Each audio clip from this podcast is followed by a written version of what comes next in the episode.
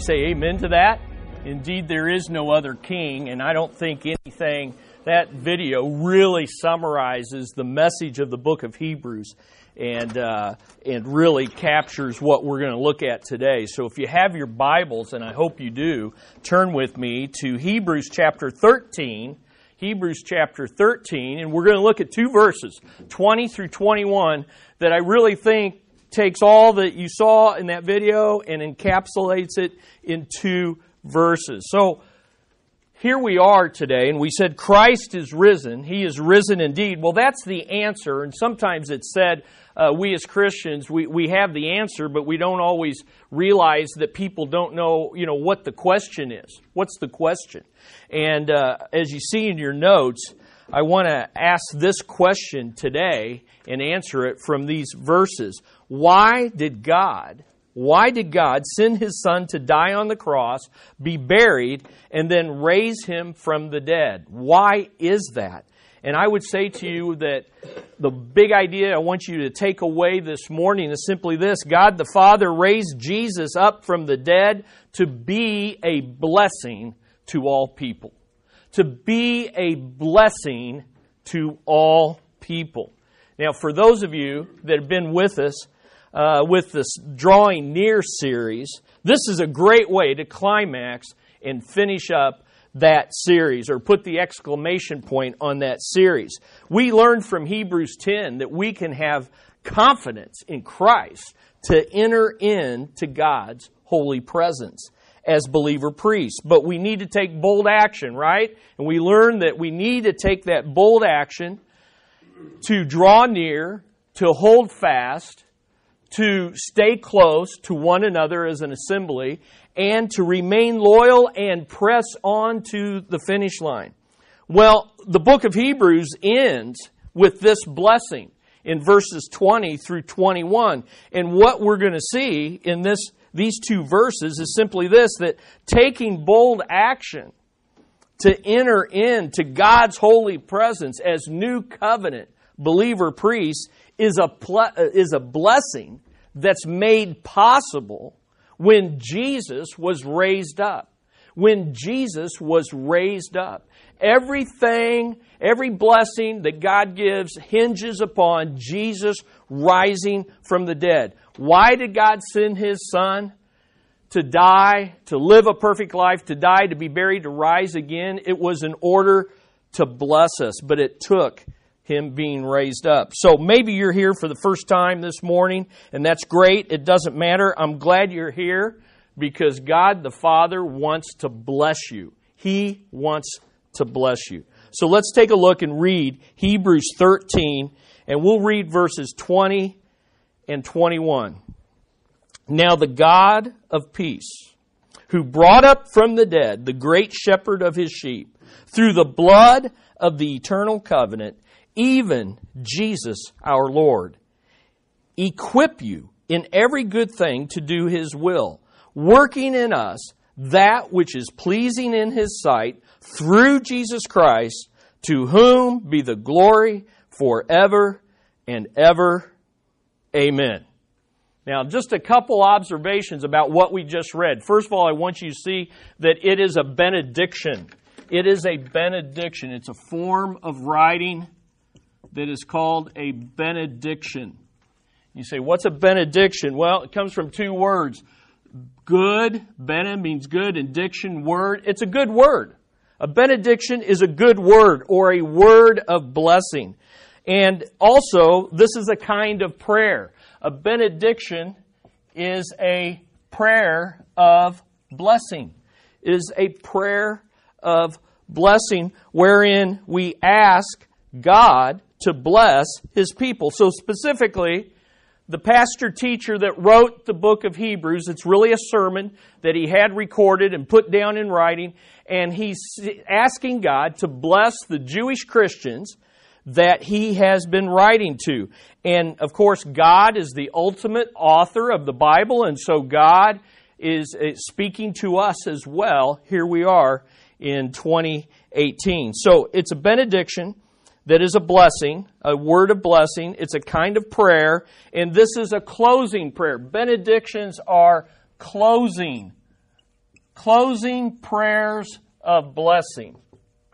All right? Closing prayers of blessing. So he comes to the end of his sermon, and benedictions often come at the end of a sermon, the end of a worship service, and he's basically giving a closing prayer of blessing. And this is a beautiful Easter blessing. And so it's fitting that we're talking about it and teaching it on this beautiful Easter Sunday. So it's a beautiful Easter blessing. Now, the structure of this blessing is real simple. Look in your Bibles. In verse 20, the basis of the blessing is given. Verse 20 is the basis, and he spends a lot of time talking about the basis. And then verse 21, the blessing is actually given, and it's a two part blessing. And so that's what we're going to look at. And we're going to see the, ba- the blessing, the benefits of it, and how it's bestowed. The bestowal is a couple key phrases in there. Two times. Once in verse 20, he says, through the blood of the eternal covenant. And then in verse 21, he says, through Jesus Christ. And so we have the basis, and we have the benefits and we have the bestowal of the blessing. So let's take a look at it. Jesus was raised up to be a blessing. First thing I want you to see this morning is this the blessing is rooted in the God who wants to bless us. The blessing is rooted in who God is. He spends all of verse 20 telling us about who God is. And when you take this, work your way through verse 20 like we're going to do, when you work through it, you see there's seven characteristics of this God. And by the time you're done looking at those characteristics, you're going to say, bring on the blessing because if this is the God, if this is what God's like, whatever He has for me is going to be awesome. Amen. So let's take our time and look at that. First of all, the first characteristic of the God that wants to bless you this morning is He is the God who rules over all. The God who rules over everything. It begins with now the God. And that definite article is there. This is the God, the one true God. The only person that can bless your life is God. And the good news is, He wants to bless it, bless us. Isn't that great? I mean, there could be a God, but He might not want to bless us. But the good news is the one true God wants to bless us.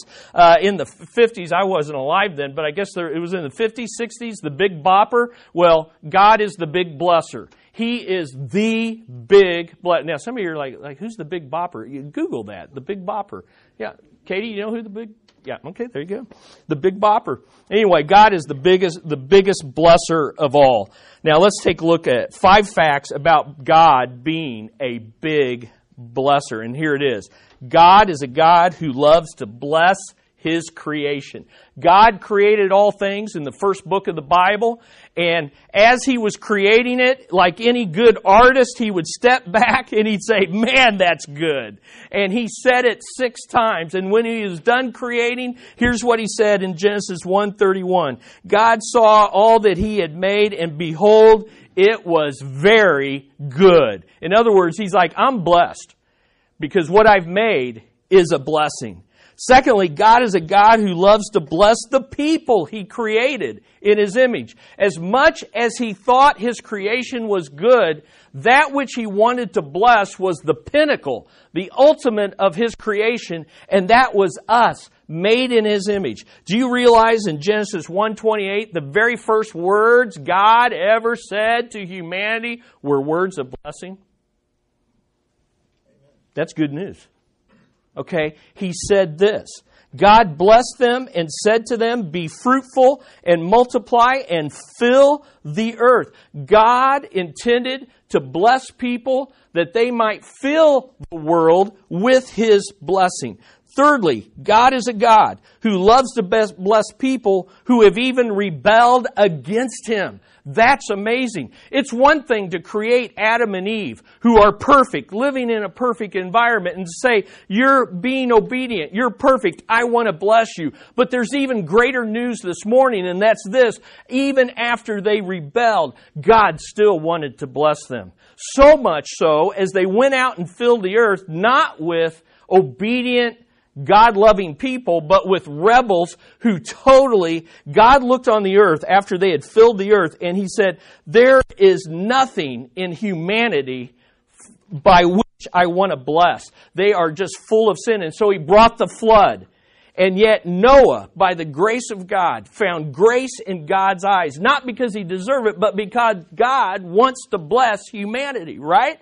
And so he has him build the ark and he takes him through and he, he curses and destroys all of humanity, but he keeps Noah and his family alive. And when they come out of the ark, here is what he says to them in Genesis 9 1. And God, there's the word, blessed Noah and his sons, and he said to him, Guess what? Be fruitful and multiply and fill the earth. Listen, I don't know what your past is this morning. I don't know what you've struggled with this week. I don't know where you are in your heart in relation to God, but I know this God even wants to bless people who have rebelled against him. Number four, God is a God who loves to bless people from every people group. Isn't that good news? Every tribe, every nation, every tongue. It doesn't matter what race you are, it doesn't matter what face you have. God wants to bless us. Now, you'd have to be a hermit and live in a cave if you didn't know that our world is more, our nation is more divided than ever, right? It's more divided, and race and ethnicity are the hot button issues that are dividing people like never before, or so it seems to us. And we Christians often fail to show God's love for all races and all nations and all people groups. And we say we do. We know we should say that as Christians. But in the back of our heart, uh, back of our minds, and in our hearts, and what comes out of our mouth often shows that we don't really get it. But the Bible is clear. God loves all races and faces, all language and cultures. And even when we do get it right, you know, we, we say, oh, we embrace all people, and, and we're, then we get all puffed up about it, and we exalt ourselves over others who aren't so informed as us. And it's just, you know, we just need to grow in this area. Listen, if you don't have friends from other races who don't look like you, who don't dress like you, then you need to make some. Why? Because our God loves to bless all people groups, and He intends to do that. Remember Abraham as we move through the Bible, he comes to Abraham, and those of you that are taking perspectives on Monday night, you know uh, Genesis 12, 1 through 3. God blessed, blessed Abraham that he may be a blessing to all the families of the earth. And sometimes I think it would be good to get rid of the language of race and replace it with families, families of the earth. That reminds us that, hey, we all have one great, great, great granddaddy, and DNA wise, we all come from the same forefather. All right? And he's going to bless. Jesus comes on the scenes and says, Go make disciples of what? Every people group. And in the new creation, when God comes down and, cre- and brings his kingdom and in the new creation, there's going to be all these ethnic groups. We're not going to all be one color. We're going to be all these varied colors and all these varied cultures. And you know what's going to unite us is not race, but grace. That's the reality. We're going to all be one, not because we, we work through all these issues by politics or by philosophies.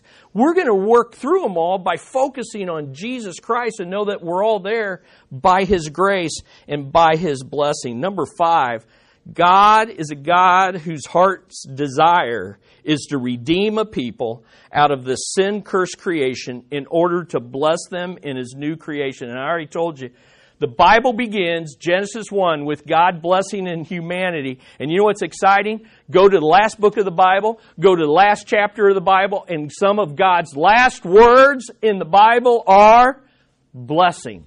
Blessing. Listen to Revelation 22 7. And behold, this is Jesus speaking, I am coming quickly.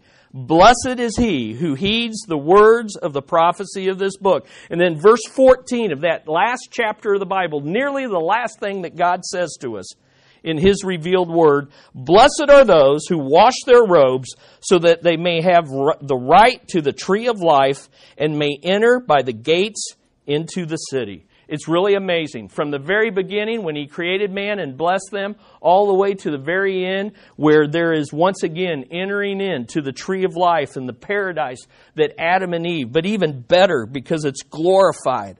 And God is there dwelling in all His glory. It's amazing. The God who wants to bless us rules over all.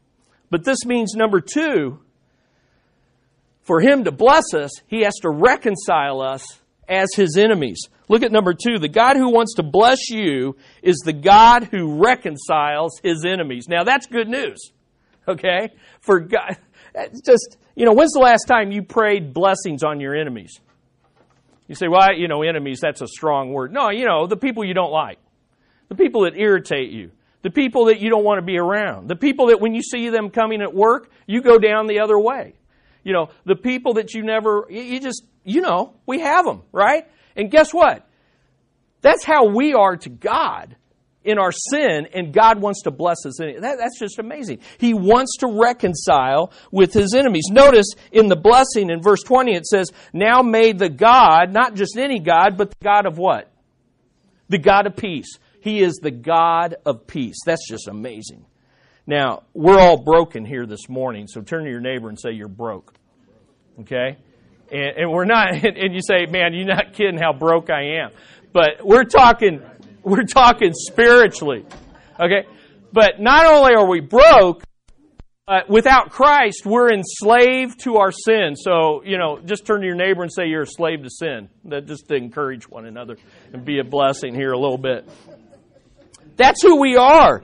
But listen, we're enslaved at heart, we're rebels shaking our fists in God's face, and God says, and, so, and, and aren't you glad that God is a God of peace? The God of peace wants to give you internal peace. Peace that passes understanding. Peace that you can have in spite of circumstances. He wants to give you eternal peace so that you not only have peace on the inside, but someday there's going to be peace in the new creation where things are made right, and guess what? They're going to stay right. Boy, wouldn't that be a beautiful day? See, we can structure our lives to have a measure of peace, but if, you, if, if you've been trying that, how's it going for you? It doesn't stay right. Things don't stay right. in this world. That's the kind of peace. But ultimately, He's going to bring spiritual peace between His holiness and our sinfulness, and He's going to reconcile us. It's good news. God is a peacemaker, and guess what we are? We're peace breakers. That He is a peacemaker. It's amazing that as you work through the book of Hebrews, and I think I gave you the verses from chapter 1 all the way to chapter uh, 10, He has made purification for sins. He's provided the cleansing that we need. He has made the propitiation for sins. You say, what's that word? His wrath needs to be satisfied, and He has provided a way for His wrath to be satisfied. Sacrifices for sins. God gave and paid the ultimate sacrifice. Forgiveness of sins. God's mercy freely gives us forgiveness. Bearing the sins of many. That's what Jesus did as our substitute on the cross. Taking away our sins. Uh, the prophet uh, John, John the Baptist, looked at Jesus and said, Behold, the Lamb of God who does what? Takes away the sins of the world. The offering for sin. Jesus was the final and sufficient offering. Isn't that amazing? All of that is what the God of peace has done to reconcile us to himself. Wow. That's good news. That is good news. He has come to make peace. Now, how can we be sure that God wants to make peace with us? Well, that's number three. The third characteristic of this God who wants to bless us is that He is a God who raises the dead. He raises the dead. Notice in the blessing. Now may the God of peace, who brought up from the dead, and it comes turns out at the end of the verse that it's Jesus. Now why is this good news? There's nothing that can stand in the way of God who wants to bless us. Think about this. There's nothing that can stand in God's way. So we often think, well, if you knew what I have done, God could never bless me. No, He raises the dead. If you knew what my background was, you, God couldn't bless me. No, nothing stands in the way. He raises the dead. If you knew my secret thoughts, if you knew right now, if you knew right now my secret sin that I've been nurturing and I've been practicing and I have been hiding and I am fearful to ever bring it out in the open, you would, I would tell you, God cannot bless me. And the reality is, nothing stands in the way of God blessing us. Not life, not death, not our sins, not your past, not your present, not your future. Isn't that good news? Now it says in our verse, God of peace who brought up from the dead. That's a beautiful word. Brought up. It literally, the idea is bringing up from the depths all the way to the heights. It, he, it, it, it, it, it's, it's the idea, a little stuttering there, the idea is that God went all the way down to lead Jesus all the way up. So it's not the usual na- word for resurrection. It's being led up. And the beauty of it is, God can reach down to the depths of where anyone is and can lead them up to the heights of where He rules. He raised and led Jesus to sit at His right hand. And when you accept Christ, guess what? You are in Him seated in the heavenlies. That's just good news. That's just good news. This is the God that wants to bless you today, and He proved it on that first Easter by raising and leading Jesus up from the dead. The God of peace, in order to reconcile with his enemies, reached down to the lowest depths of death and led Jesus up to the highest place at his right hand. Now, why could the resurrection take place? The, now, this is what gets interesting about this verse. Number four, the God who wants to bless us is the God who redeems sinners by the blood sacrifice of his son. The God who wants to bless you redeems sinners by the blood sacrifice. Upstairs, we're going to talk about the power of the cross. Well, here it is in verse 20. Notice, look again at your Bible. It says, Now may the God of peace, who brought up from the dead through the blood. Now, this is interesting. The means by which the, this is the only place in the New Testament that kind of words it this way. So this is very unique. And basically, what he's saying is the power to resurrect was provided on the cross. And sometimes we, we, we separate these things Good Friday, Resurrection Sunday. But the reality is this God couldn't have raised Jesus if his crucifixion hadn't been a sufficient sacrifice for our sins. The whole idea is because Christ fully paid the price for the sins of the world, and because Jesus was a sinless sacrifice, big message in the book of Hebrews that we've been looking at for these past weeks. It's because his, his blood paid the price that God could raise him. That's pretty amazing. So here's what I want you to think about this verse says he was raised up to be the good shepherd, right? Do you see that? He was raised up to be the good shepherd. Well, he couldn't be the good shepherd until he became the Lamb of God. He had to first become a sheep like us and be a spotless sacrifice. And once he became the Lamb of God, then he could be raised up to be our good shepherd. And that's good news. Number five, this God who wants to bless us is the God who ratifies his promises in the new covenant by his blood.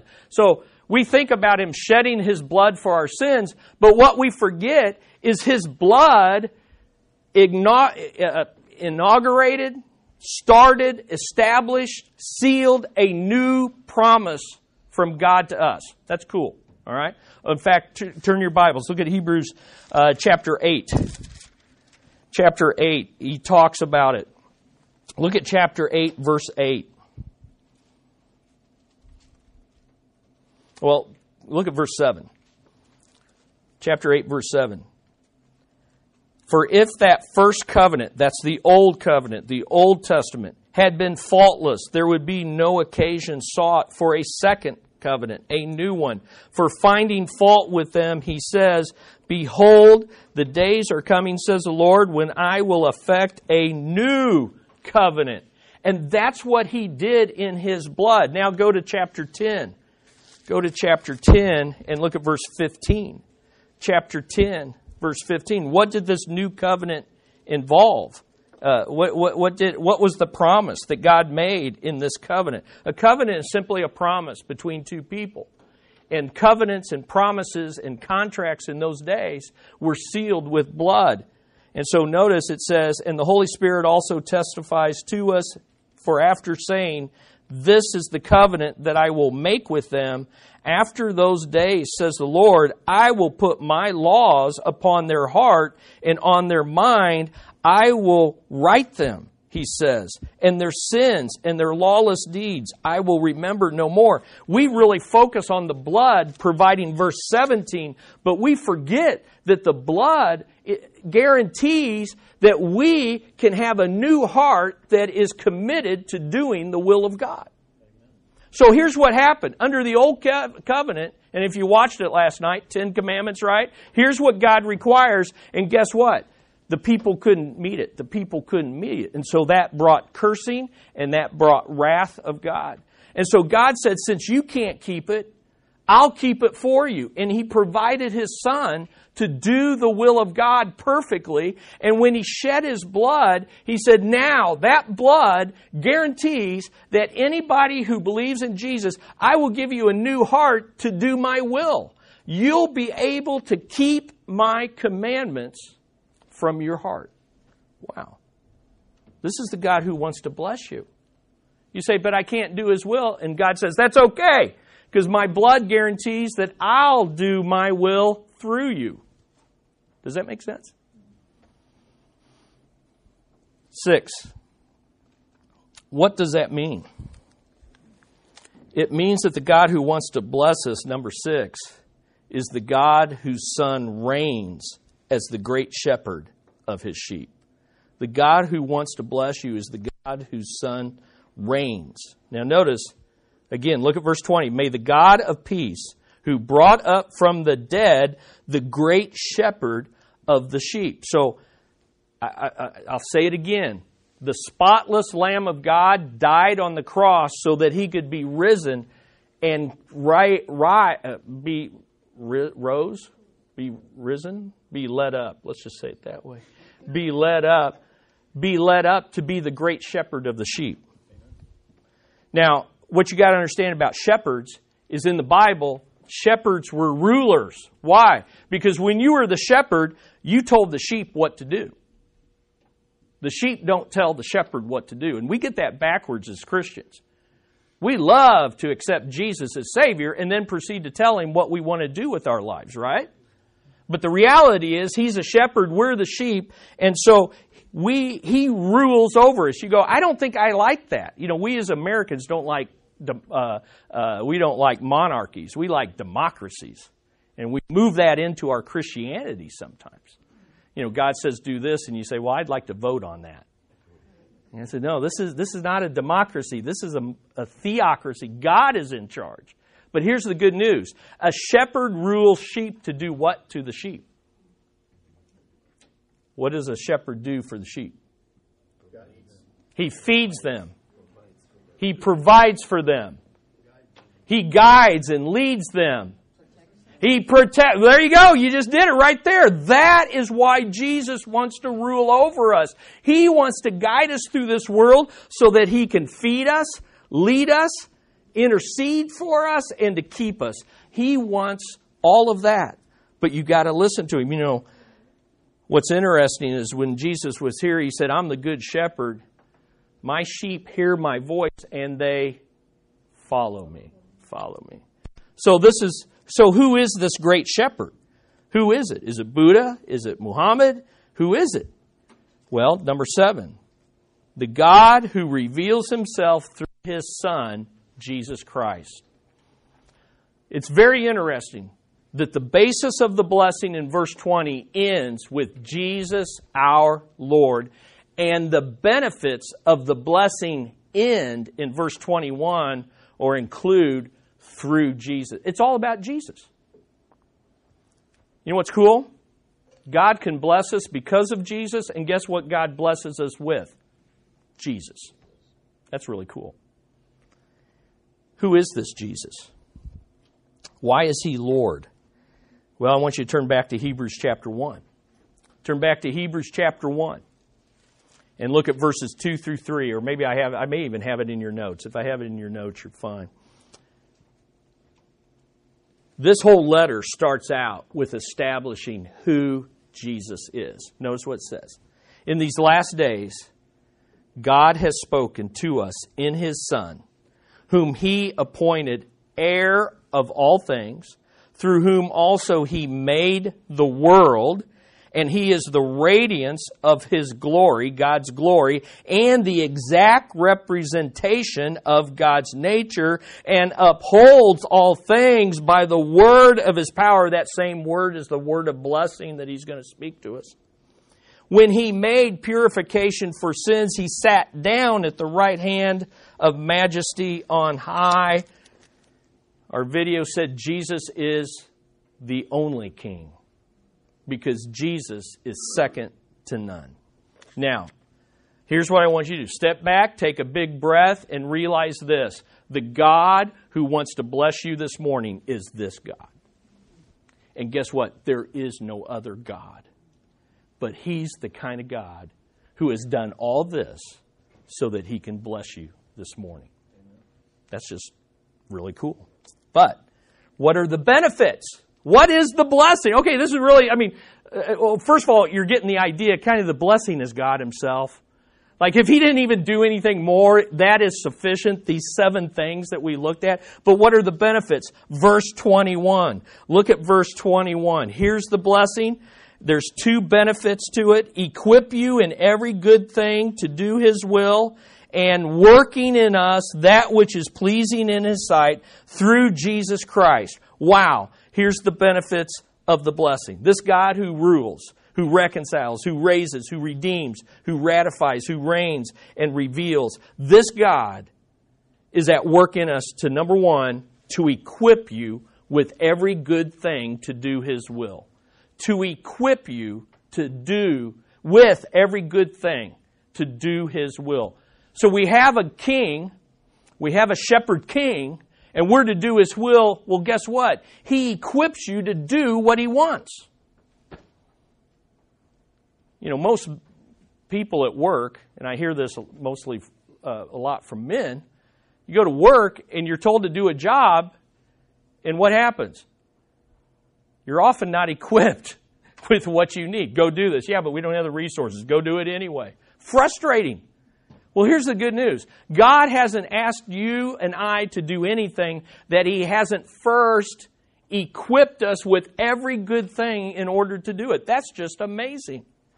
Now, you know what's amazing? The same word equipped that you find in verse 21 is found back in chapter 10. Look at chapter 10 and verses 4 through 10. Chapter 10, verses 4 through 10. And if you look at those verses, it says this. Verse 4 For it is impossible for the blood of bulls and goats to take away sins. Therefore, when he comes into the world, when Jesus, that's referring to Jesus, here's what Jesus says at his incarnation Sacrifice and offering you have not desired, but a body you prepared for me. You equipped me. Same word. You equipped me for a body. So this is what amazing. Why did he need a body? In whole burnt offerings and sacrifices for sin you have taken no pleasure. Then I said, Behold, I have come to do your will. Now think about this. God equipped Jesus with a body that he didn't have so that he could do his will. And in doing his will on the cross and rising from the dead, now God equips you with the body you do have so that you can do his will. Wow.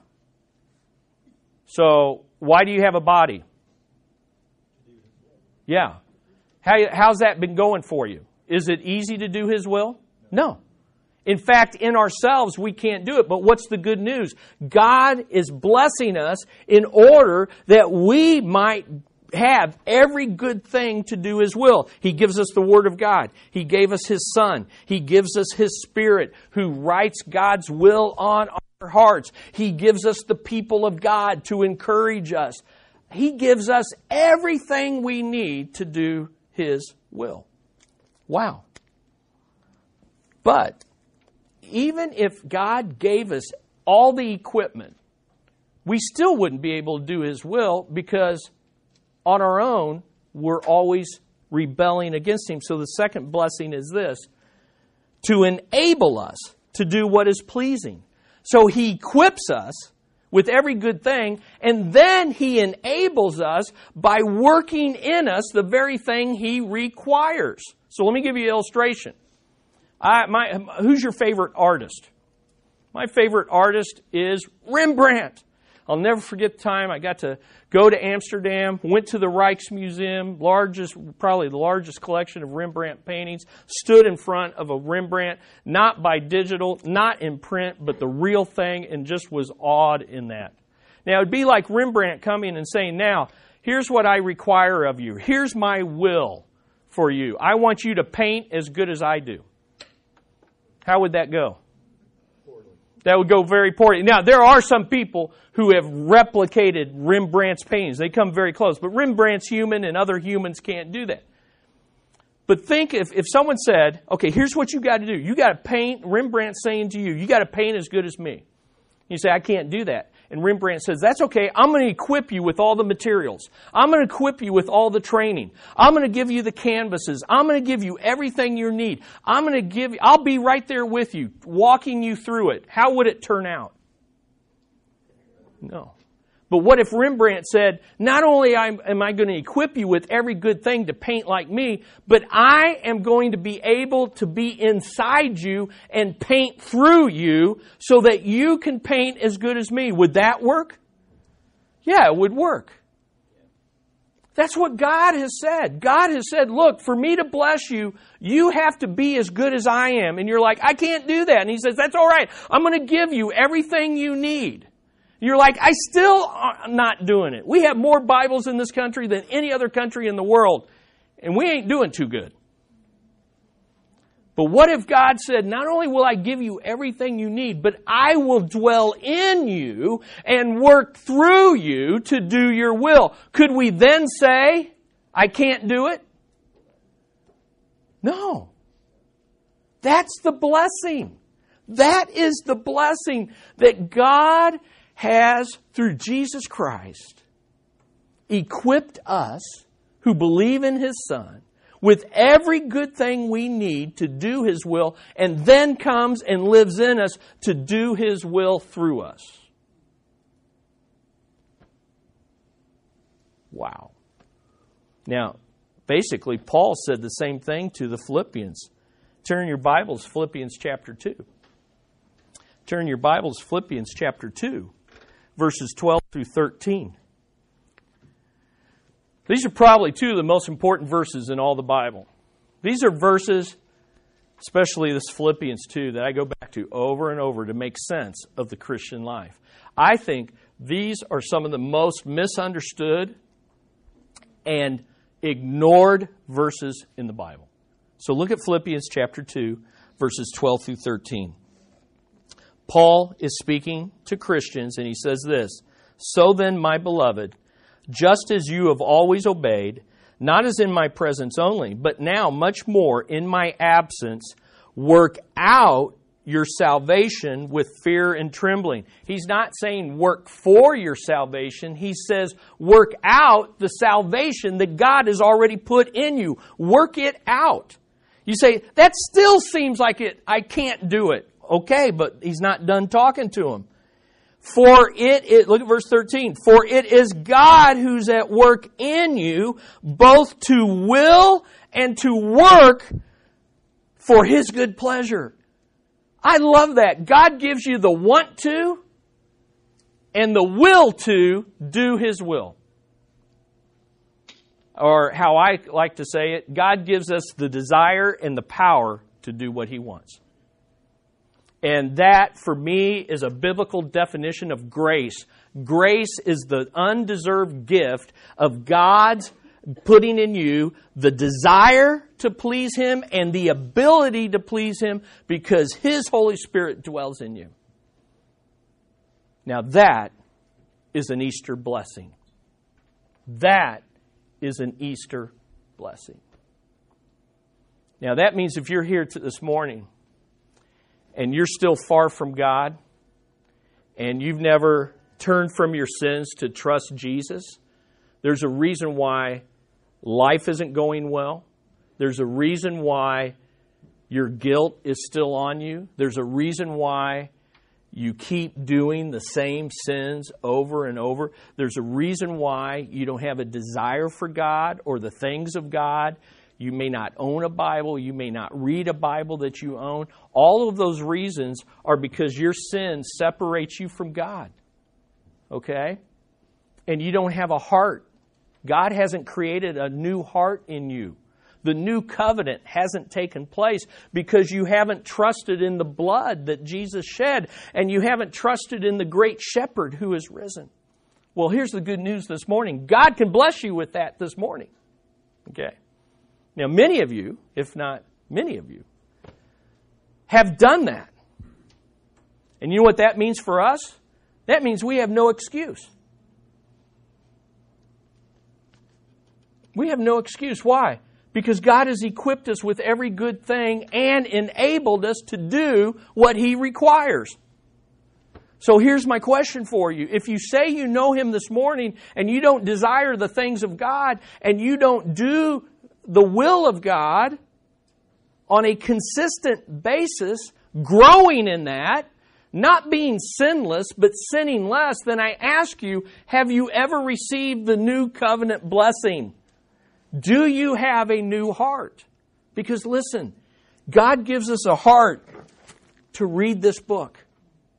And not only read it, but to apply it. God gives us a, a, heart to gather with His people and to do so not just on Easter, but on each Sunday, not forsaking the assembling of ourselves. God gives us a heart of gratitude and praise so that we don't daydream during the praise worship.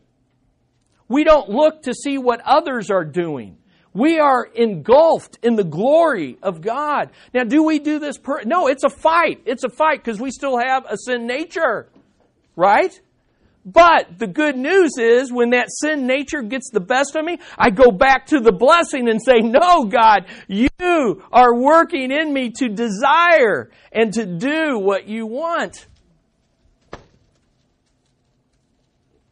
So, if you're a believer this morning, where's the blessing in your life? What's hindering? If you claim to have received, the blessing is given in Christ when you accept Him. The Spirit comes. The new heart is given. His will is written on your heart. Why is there a disconnect in your life? Well, here's the good news God is a God of peace, and He wants to reconcile you to Himself today. But you need to confess where you're at and what's hindering His blessing from being worked out in your life because God's grace is at work. So, how do I receive this blessing? We've seen the basis, we've seen the benefits. Where is the bestowal? How do we get the blessing? Number three, the blessing is received through Jesus, who God, actually should be whom, shouldn't it? Whom God raised up for his glory. The blessing is received. Look at, the, look, at, look at these verses again 20 through 21. The writer just can't go very far before he says, through the blood of the eternal covenant, even Jesus our Lord. Verse 21, through Jesus Christ. So let me give you three, three things to do. Three things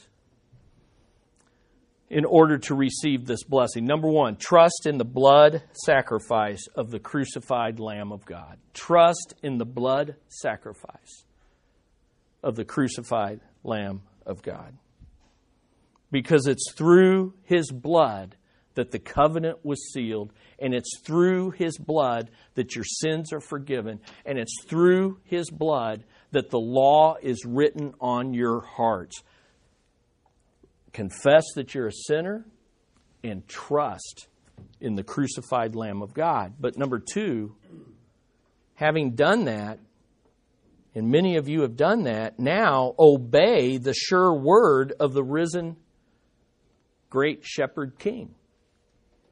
See, this is where the blessing gets hindered. God has equipped us and enabled us, but we still have to take hold of that and obey it.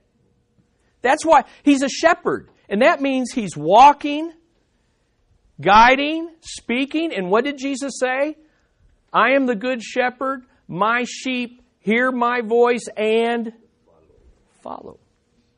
So if we claim him to be our, see what happens is we reduce all our understanding of Jesus into li- words that we first learned when we got saved. He's my Savior. He's my Savior. Jesus is my Savior. That's wonderful.